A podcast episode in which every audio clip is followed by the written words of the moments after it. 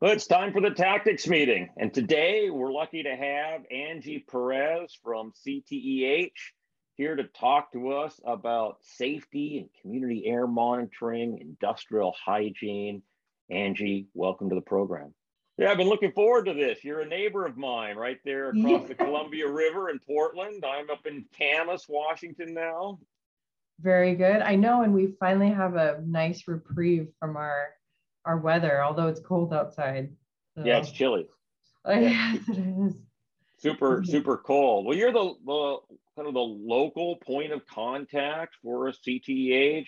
Uh, That's right. Uh, I, in my role as the response manager for the Washington State Maritime Cooperative, recently executed a letter of intent with CTEH in order to provide uh, safety support, uh, air monitoring, community air monitoring, uh, and that that kind of thing. And I thought this would be a great opportunity to come and talk to you about what those kinds of tasks are, what kind of services CTEH offers, and uh, get to know you a little bit. That's fantastic. Yeah, welcome to the team, Dan. That's awesome. So, how did you be, get involved in the oil spill response world? It's such a tiny little niche community. Isn't it though? It's so, I've actually um, really enjoyed seeing the same friendly faces over and over at the Northwest Area Committee meetings, at various drills and responses um, here in the Pacific Northwest, and even at actual incidents. So it's it is a very small but um, knowledgeable and friendly community. So it's been great. And actually, my foray into this sector has been recent. So I joined CTEH a little over four years ago. Um, before that, I was with a different consulting firm for about nine years and did not have an emergency response, com- uh, response component to my work.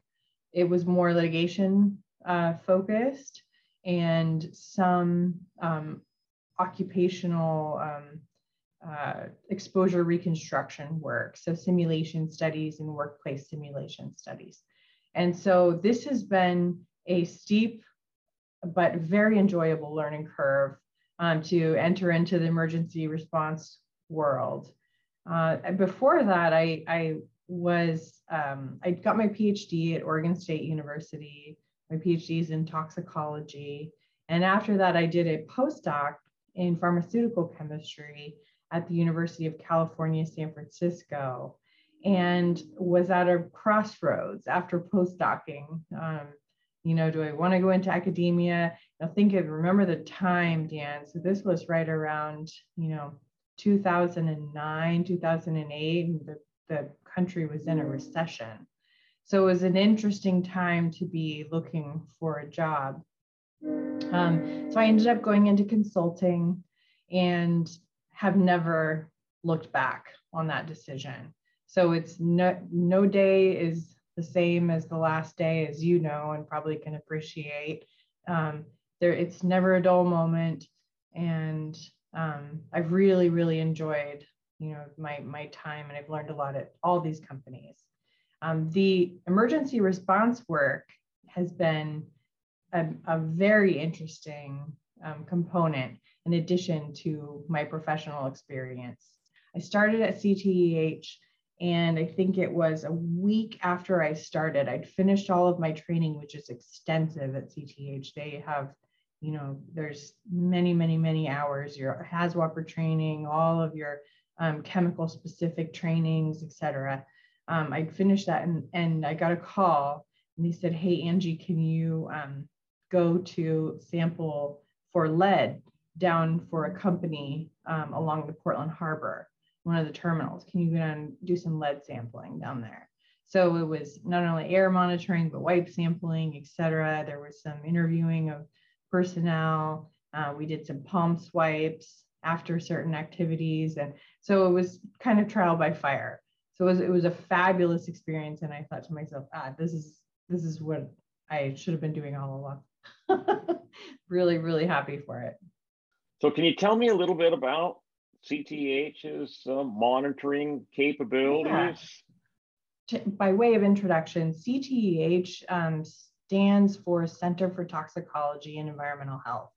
And it's an emergency response company primarily that was started about 25 years ago, I think 1997. Um, our, we had four founders um, who, who started CTEH. And they their mission statement is essentially to be the, the most trusted and valuable resource to companies, governments, and communities in times of need. Okay, so when on, when you're at your worst day, we're the goal, our goal is to help you out. So, and I love that. I mean, that speaks to the the is my job meaningful to me? That kind of speaks to that component um, of of my work. And so um, they, they essentially help companies and governments and communities with um, disaster recovery, industrial hygiene, safety, occupational health, uh, response management to some extent, uh, pandemic services, which as we all are familiar, yeah, technology. Um, we have a, a, very large data and technology sector. We actually create our own software um, and our own um, emergency response um, software and data collection software. Um, and then toxicology, of course, which is where I come in. I'm also a certified industrial hygienist. So we, you know, there is a lot of um, crossover between um, applied toxicology and occupational toxicology um, exposure assessment work. So that's that's pretty much one of the main functions of our, our day-to-day life uh, at CTEH. So, what is the difference between a toxicologist and an industrial hygienist? Uh, so, a tox, uh, it's basically a degree. Um, so, a toxicologist is someone who studies generally the, the study of poisons, is toxicology, right? So, the study of contaminants and how they interact with biological systems. And industrial hygiene is the study of um, exposure to contaminants in a in an usually in an occupational setting. So it's it's more focused on um, utilization of, of tools and techniques um, to minimize exposures and to prevent um, risk of harm to individuals. And so you can see where there's a lot of crossover between those because part of toxicology obviously is utilizing risk assessment, which includes exposure assessment. One of the four components of risk assessment is exposure assessment.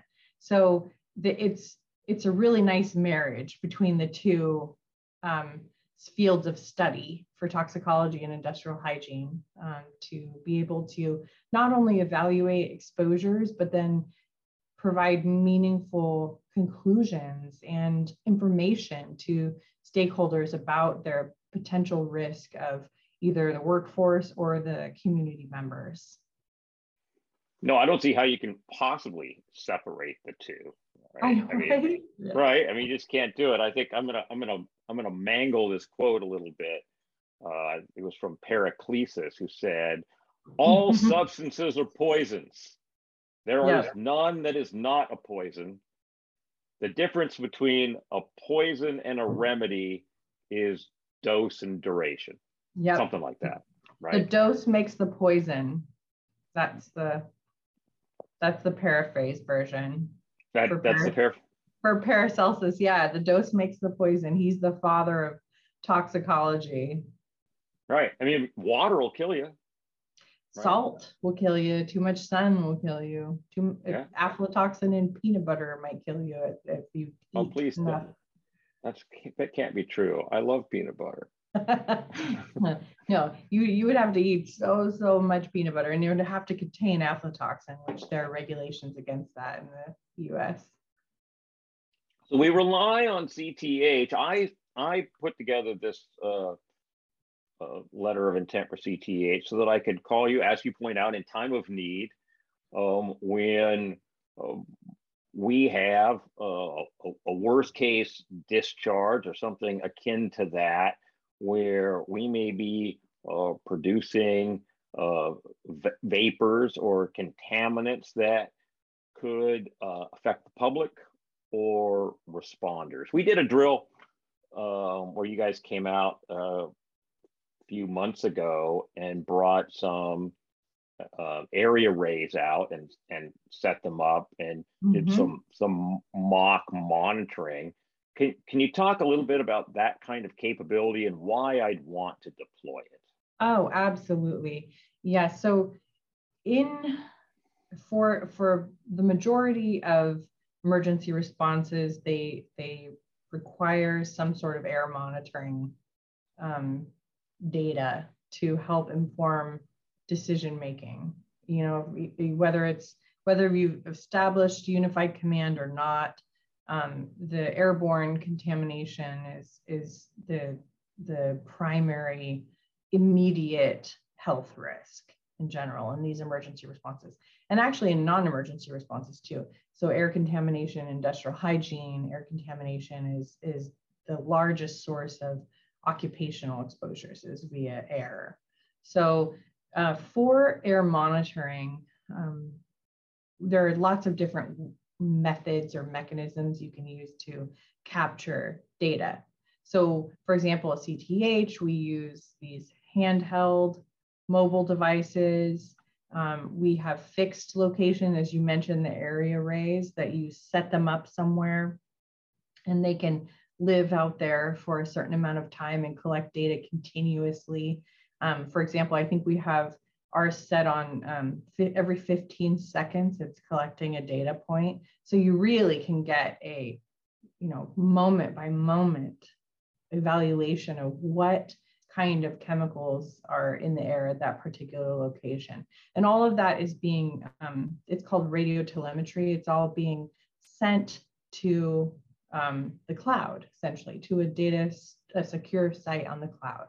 And so we're able to see that data real time um, and able to share that data with available stakeholders, whether that's in a unified command and it gets put up onto the SITSTAT, the Situation Statistics Board or Status Board, um, where all of the available, you know, all of the responders can see real time what the air monitoring data are, and then they can help inform decisions, tactics, etc.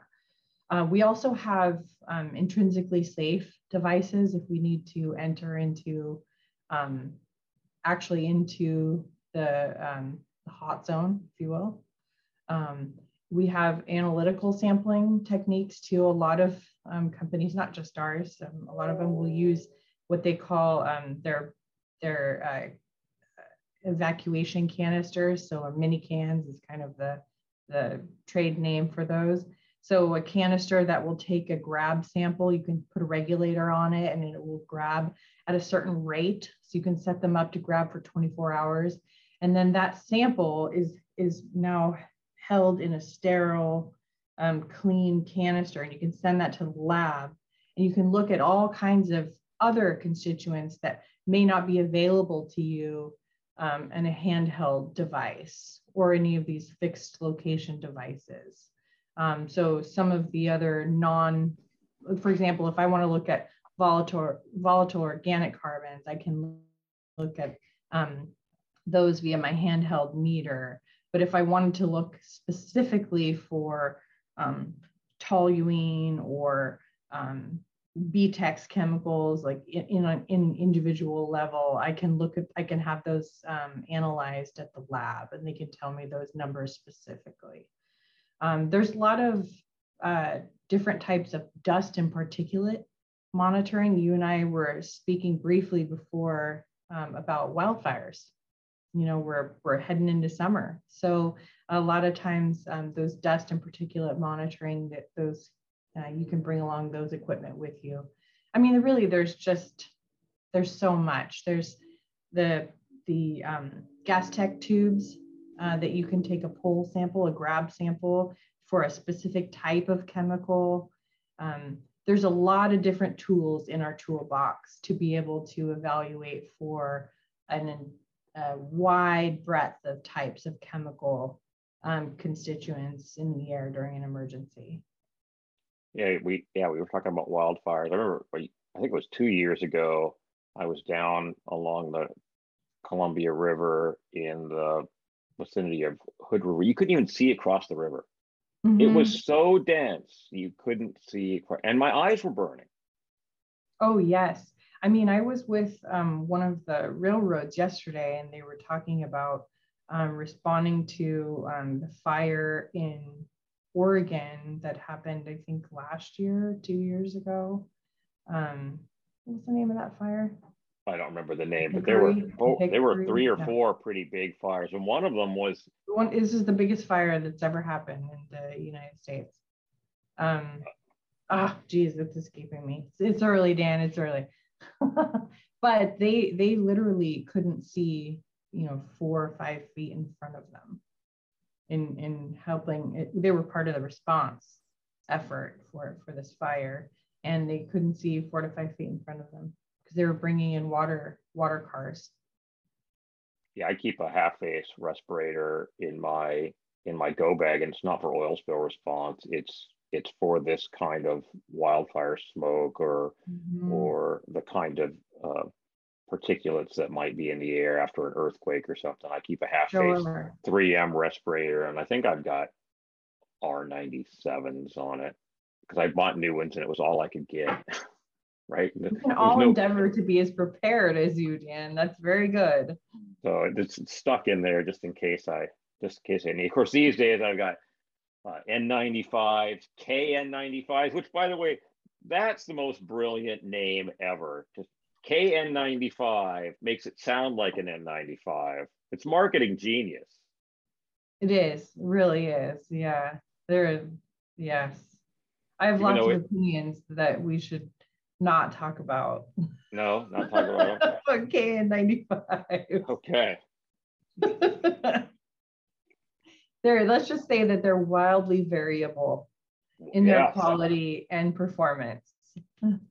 Yeah, there's no standard. I mean, you really have mm-hmm. to consider them. They're not a respirator. They're not no. even close to an N95. You just have to consider them to be a face covering. Mm-hmm. And True. you know, and if yes. that happens to fit you well and you gives you a sense of comfort, then Yes. Yes. Done. So, but Done. otherwise, it's just like the procedure masks that we're all kind of wearing. Mm-hmm. mm-hmm. Right. So why do I why do I want to do this kind of community? What good is this data? Why do I want to capture all of this data? There are certain objectives that need to be met for air monitoring. And so, for example, if um, part of the operations team, they they will always have their own, you know, four or five gas meters, and they'll always take those out with them. Um, that's that's to inform themselves. There may be some micro climate areas where they want to evaluate if there's they move into on it let's say they're on water ops and they move into a section where there's high odor you know they're going to want to take those readings for themselves so that's that's one objective is to evaluate the um, air conditions um, for a specific responder responder unit who's involved in a task. Another objective is to create the official record um, for the incident. So, for example, um, if if you are having, and that's where you want to have um, a company who is not the responsible party um, because you the optics of that are that you know you you want to have someone who is um, objective like wholly objective um, who is going to create data that is defensible in a court of law um, who's going to um, create data based on established plans that have been utilized and have been approved by the uh, regulatory agencies, whether that be state or federal regulatory agencies. Um, and so that's really, there, there's air monitoring in that way, um, uh, a localized version versus the air monitoring for the incident are two separate objectives. One thing I will say is that, um, you know, if someone shows up to a site with a meter, um, you have to keep in mind too, not all meters are created equal, as you said, as you mentioned. Okay. You, you don't know their maintenance schedule. So if you're planning on using your data from your meter, you better make sure that your meter has been maintained equally. You better have a calibration date. You better have the calibration results. Um, your all of your quality control results better check out.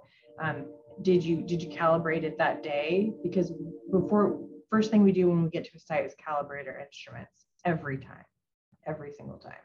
Um, so some people aren't even trained to ha- on how to read um, or correctly interpret results of an instrument. Um, for example, let's say you're trying to um, apply a correction factor. You have a VOC result and you're trying to apply a correction factor for a particular chemical. Um, so do you know how to look that up? I mean, do you know how to go to either RAE systems or, or Honeywell systems and look up that correction factor for that result? Do you have the right lamp in your in your PID to actually see something? Um, I just, Dan, this is, this, I just had an example, a case, it's actually a litigation case, where someone was trying to look for um, ethylene dichloride in an air sample. And this ethylene dichloride requires the use of an 11.7 lamp. And these and this um, other industrial hygienist was saying that um, the you know trying to apply a correction factor using a 10.6 lamp, and you can't even see quote unquote see ethylene dichloride using a 10.6 lamp. Um, so it was a big. Can't you just get the ionizing potential right out of the right out of the NIOSH pocket guide? It is, and I think it's like 11.1 or 11.2 or something. That'll so tell you what 10, lamp you need. A 10.6 lamp is not going to have the uh, proper ionization energy to be able to see ethylene dichloride in the sample. And so it's, it's a mistake. I mean, and you, you need to be cognizant of that. So training on how to use and interpret these data is critical. And that's where if you grab a trusted partner so um, that's why you you know your company and and a lot of other companies will you know they'll call us. So we, we know how to use our equipment.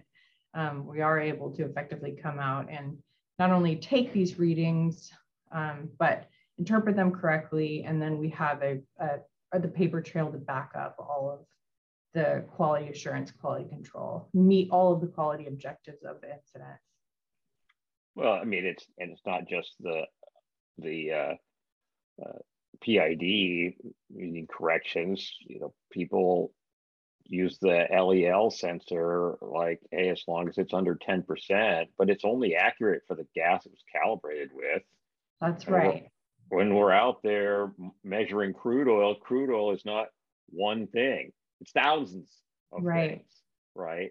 So I can't even apply a correction factor to that, right? I mean, if I knew exactly what I was measuring for, if I had my instrument calibrated with methane and I'm measuring butane, I can get a correction factor for that, mm-hmm. right?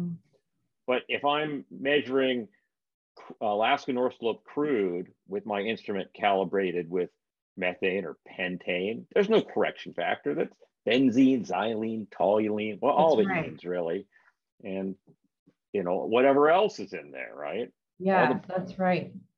That's right. So how do you so so you know you have to have some idea. So I kind of really want Dr. Perez looking at this data, don't I? I mean, uh, me or or there's a lot of other qualified folks that are in our group. So for sure, there's. I mean, we all have the same training. So whether you um, have a PhD or a CIH or not, everyone receives the same training and that's the that's the beauty of it dan is that um, you could really anyone could step into those roles at least for to serve as a field tech to be able to collect the data um, responsibly and effectively and then have your offsite um, support ready to go to, to be able to interpret effectively too mm-hmm.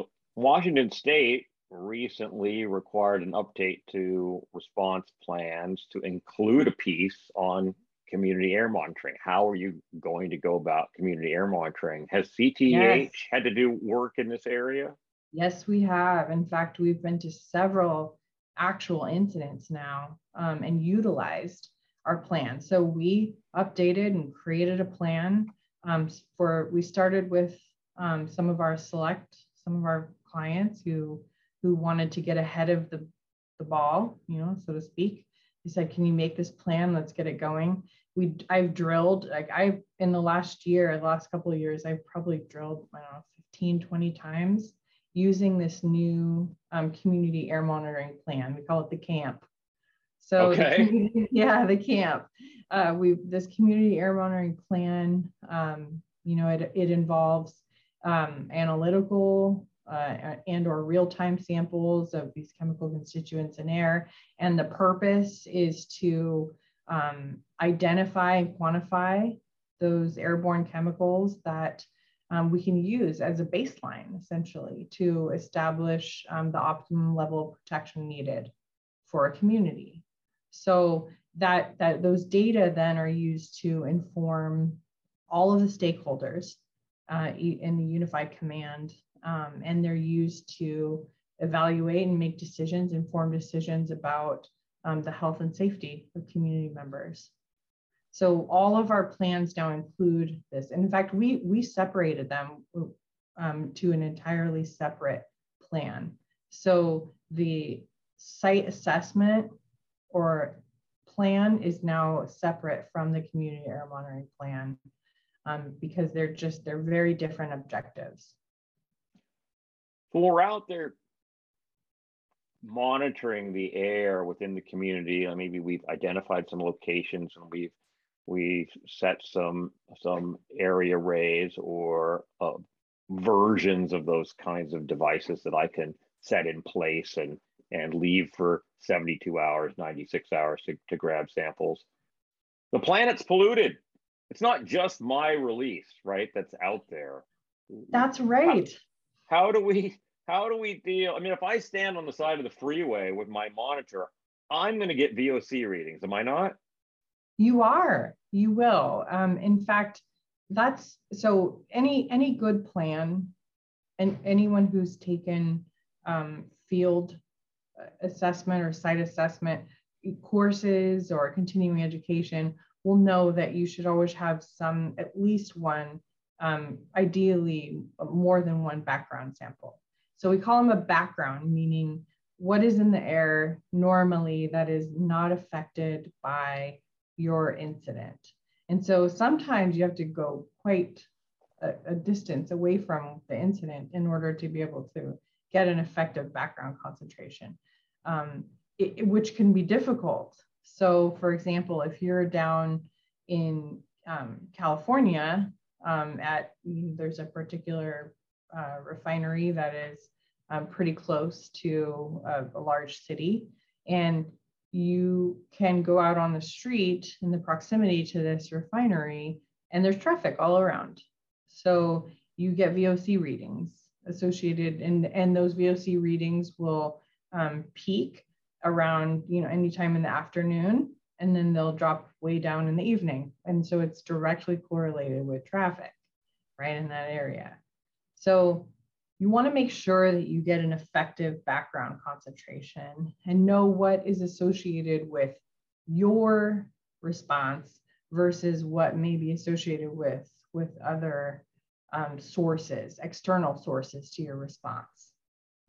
Would it make sense then if i'm a fixed facility to do that kind of air monitoring in advance and establish over a period of time what my background readings are?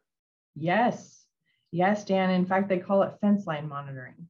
So a lot of companies have established what they call fence line monitoring um, to essentially get there's they serve a lot of it serves a lot of purposes. This type of fence line is just just as you would imagine the the word how it describe how it's described is setting up different types of air monitors along the property lines you know, to be able to understand um, what are the background levels of uh, chemicals or constituents in the air um, near your facility.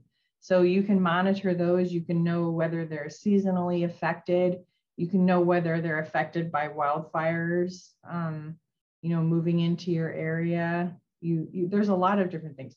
If you're if you are a neighbor, if you're an adjacent neighbor to a different company, some of this fence line monitor can also help serve to inform them of potential uh, a potential incident on their site too, on your neighbor's site versus on your site.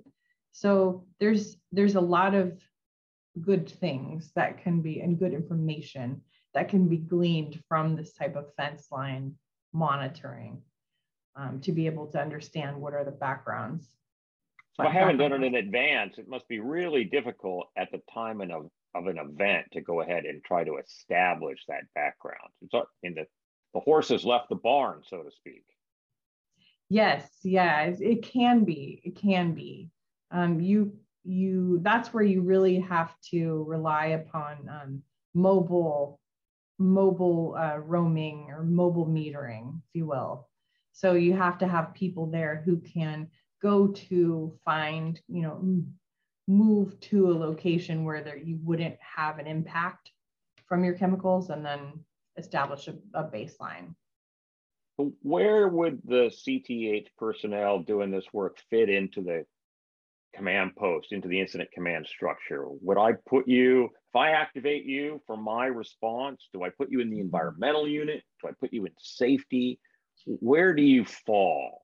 It depends on what state you're in, Dan, because as you know, uh, Washington Department of Ecology um, tends to put air, community air monitoring into the environmental unit.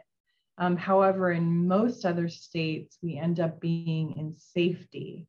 So it, it, it kind of depends on where you are. It, it makes a lot of sense. What, what I usually do, um, either on drills or responses, is we'll set up in the environmental unit and then we'll have a liaison um, if I have if I have a, a partner with me, um, we'll essentially straddle safety and environmental unit and be just be in constant communication with the two units so that everyone is uh, kept informed of any changes in in air monitoring.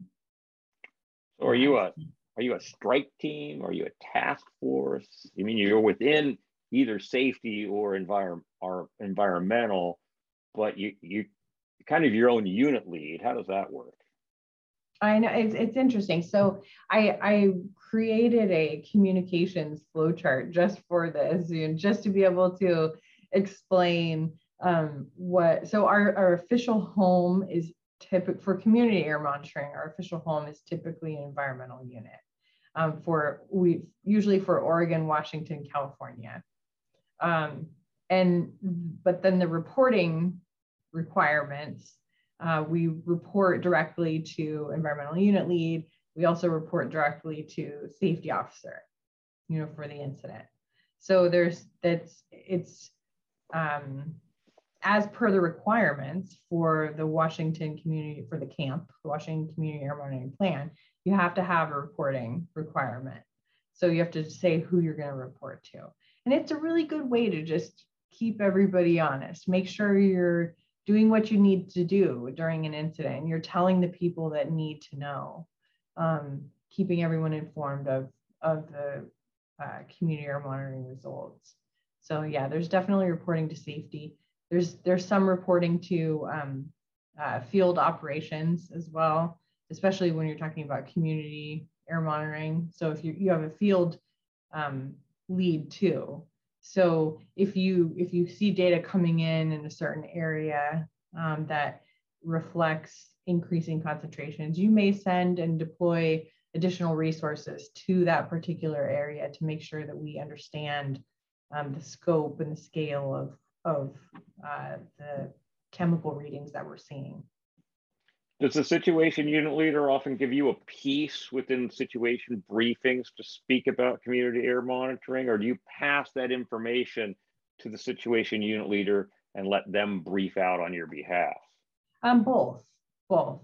It depends on the response. Um, oftentimes, so I responded to an incident in uh, Washington State about a year ago, um, right near Christmas, and so I was one of the first people there. So we were there, I was there very early.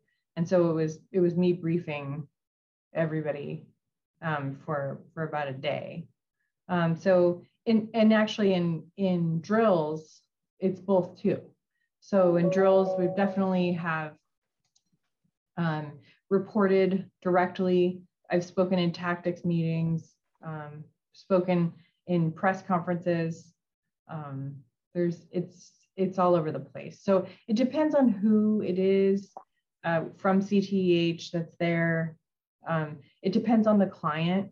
The client, some clients are have a really well established um, uh, incident management structure within their company, and they have people who ha- train and drill for these particular roles um, in in the IC in the incident command structure, and then other companies that don't, and they just want you to take over and help them, um, and that's fine too. Both work. When you arrived early on scene, what what do you bring with you? Are you carrying some uh, handheld monitors? What's your yes. what's your go kit look like? My go kit. Okay, so my go kit, I had like I usually have um, a MultiRAE, uh, from you know my my four gas meter. I have um, a ppbRAE. Um, I uh, sometimes I'll carry uh, various um, uh, filters with them. So if I need to measure chlorine versus um, hydrogen sulfide. I have different um, sensors that I can input into my four gas meter. The ppbRAE is, is strictly for benzene. I use strictly for benzene. Um, and then I also have uh, uh, an AM520 um, that I use for particulate matter. Depends on depends on if there's fire or not too. So if there is fire, usually always carry um, a whole Gastec kit that has a series of uh, lots of different types of um, the little glass Gastec tubes that'll tell you there it's it's a it's nice it doesn't require any batteries it's just a, a air pulling through a tube. And then it's usually colorimetric sensor um, that you can evaluate to determine concentration of a chemical. So we use those for example for um, uh, you know certain certain types of chemicals that are not going to be seen or don't have good correction factors. Um, for on your meters, on your four gas meters. We also, I also bring um, air sampling media. We have pumps. Um, we have the, for example, the um, MCE filters. We can filter for, we can set up um, daisy chained filters for um, PAHs, polycyclic aromatic hydrocarbons. So especially That's a mouthful. Yeah, yeah, right. VHs. If there's fire, you know that char on a steak. Think think char on a steak. There, that's that's full of pHs, and it's it's delicious, but it's full of pHs. So um, there's definitely um, depends on the scenario. Depends on the chemical. Um, usually we'll we'll have a brief stop by the office to grab um, anything in particular that we need that we know is is non-standard. Well, that's about all the time we've got today. But is there uh, anything else that you comes to mind you'd like to share before we go? I feel like having um, a trusted partner in this in emergency response is is important, um, and it's important for a lot of reasons beyond you know all of the cool gadgets that we have and that we've talked about and the mechanisms to measure, but it's important because um, when it's your worst day, you know, you you've had an incident, you know, maybe there are injuries, maybe there are even fatalities, you know, heaven forbid, but you don't want to be thinking about um, you know networking and, and talking to you know being the liaison between the, the regulatory agency and your company. Um, you have a lot of other things to worry about and communications that need to be made. And so having that trusted partner ahead of time can give you a lot of, can give you peace of mind, um, not only with respect to the, the load of work, but it also with respect to any downstream effects. so at minimizing your liability later on. If you have somebody who's going to create a very robust sampling plan for you, who's going to create, um, you know, defensible data um, that that can be shared rapidly with all of the stakeholders, um, that can be used to make informed decisions um, for the particular incident is invaluable. Um, so I think, I, I guess what I've learned through my time at CTEH is, is how, how important, um, how important it is for us to be responsive to our clients and to be cognizant of all of the different stresses and pressures that are being put on them during an incident and to be able to um, help them as best we can. So it's it's it's been really um, gratifying uh, experience to to be able to work in this space. I like that phrase, defensible data. Defensible, right. right. Defensible data. You know, mm-hmm. people show up with a, an air monitor in their hands, and as you pointed out early in the program, I, I don't know when it was calibrated. Uh, I don't know what the condition of the sensors are. I don't know what the level of training the operators had. I was down in uh, Louisiana after Katrina, and we were doing some tank cleaning after the barges had had uh, Louisiana light sweet crude in. I mean, we knew what the contaminant was. They'd been full of crude oil. Now we're going to do tank cleaning, and these people have been hired to do the work. And these tanks are about 60 feet deep. They got like 10 feet of sample hose. Oh, wow. Right. And we all know that the vapors coming off of petroleum hydrocarbons are all heavier than air. So where is the hazard going to be? Bottom of that tank.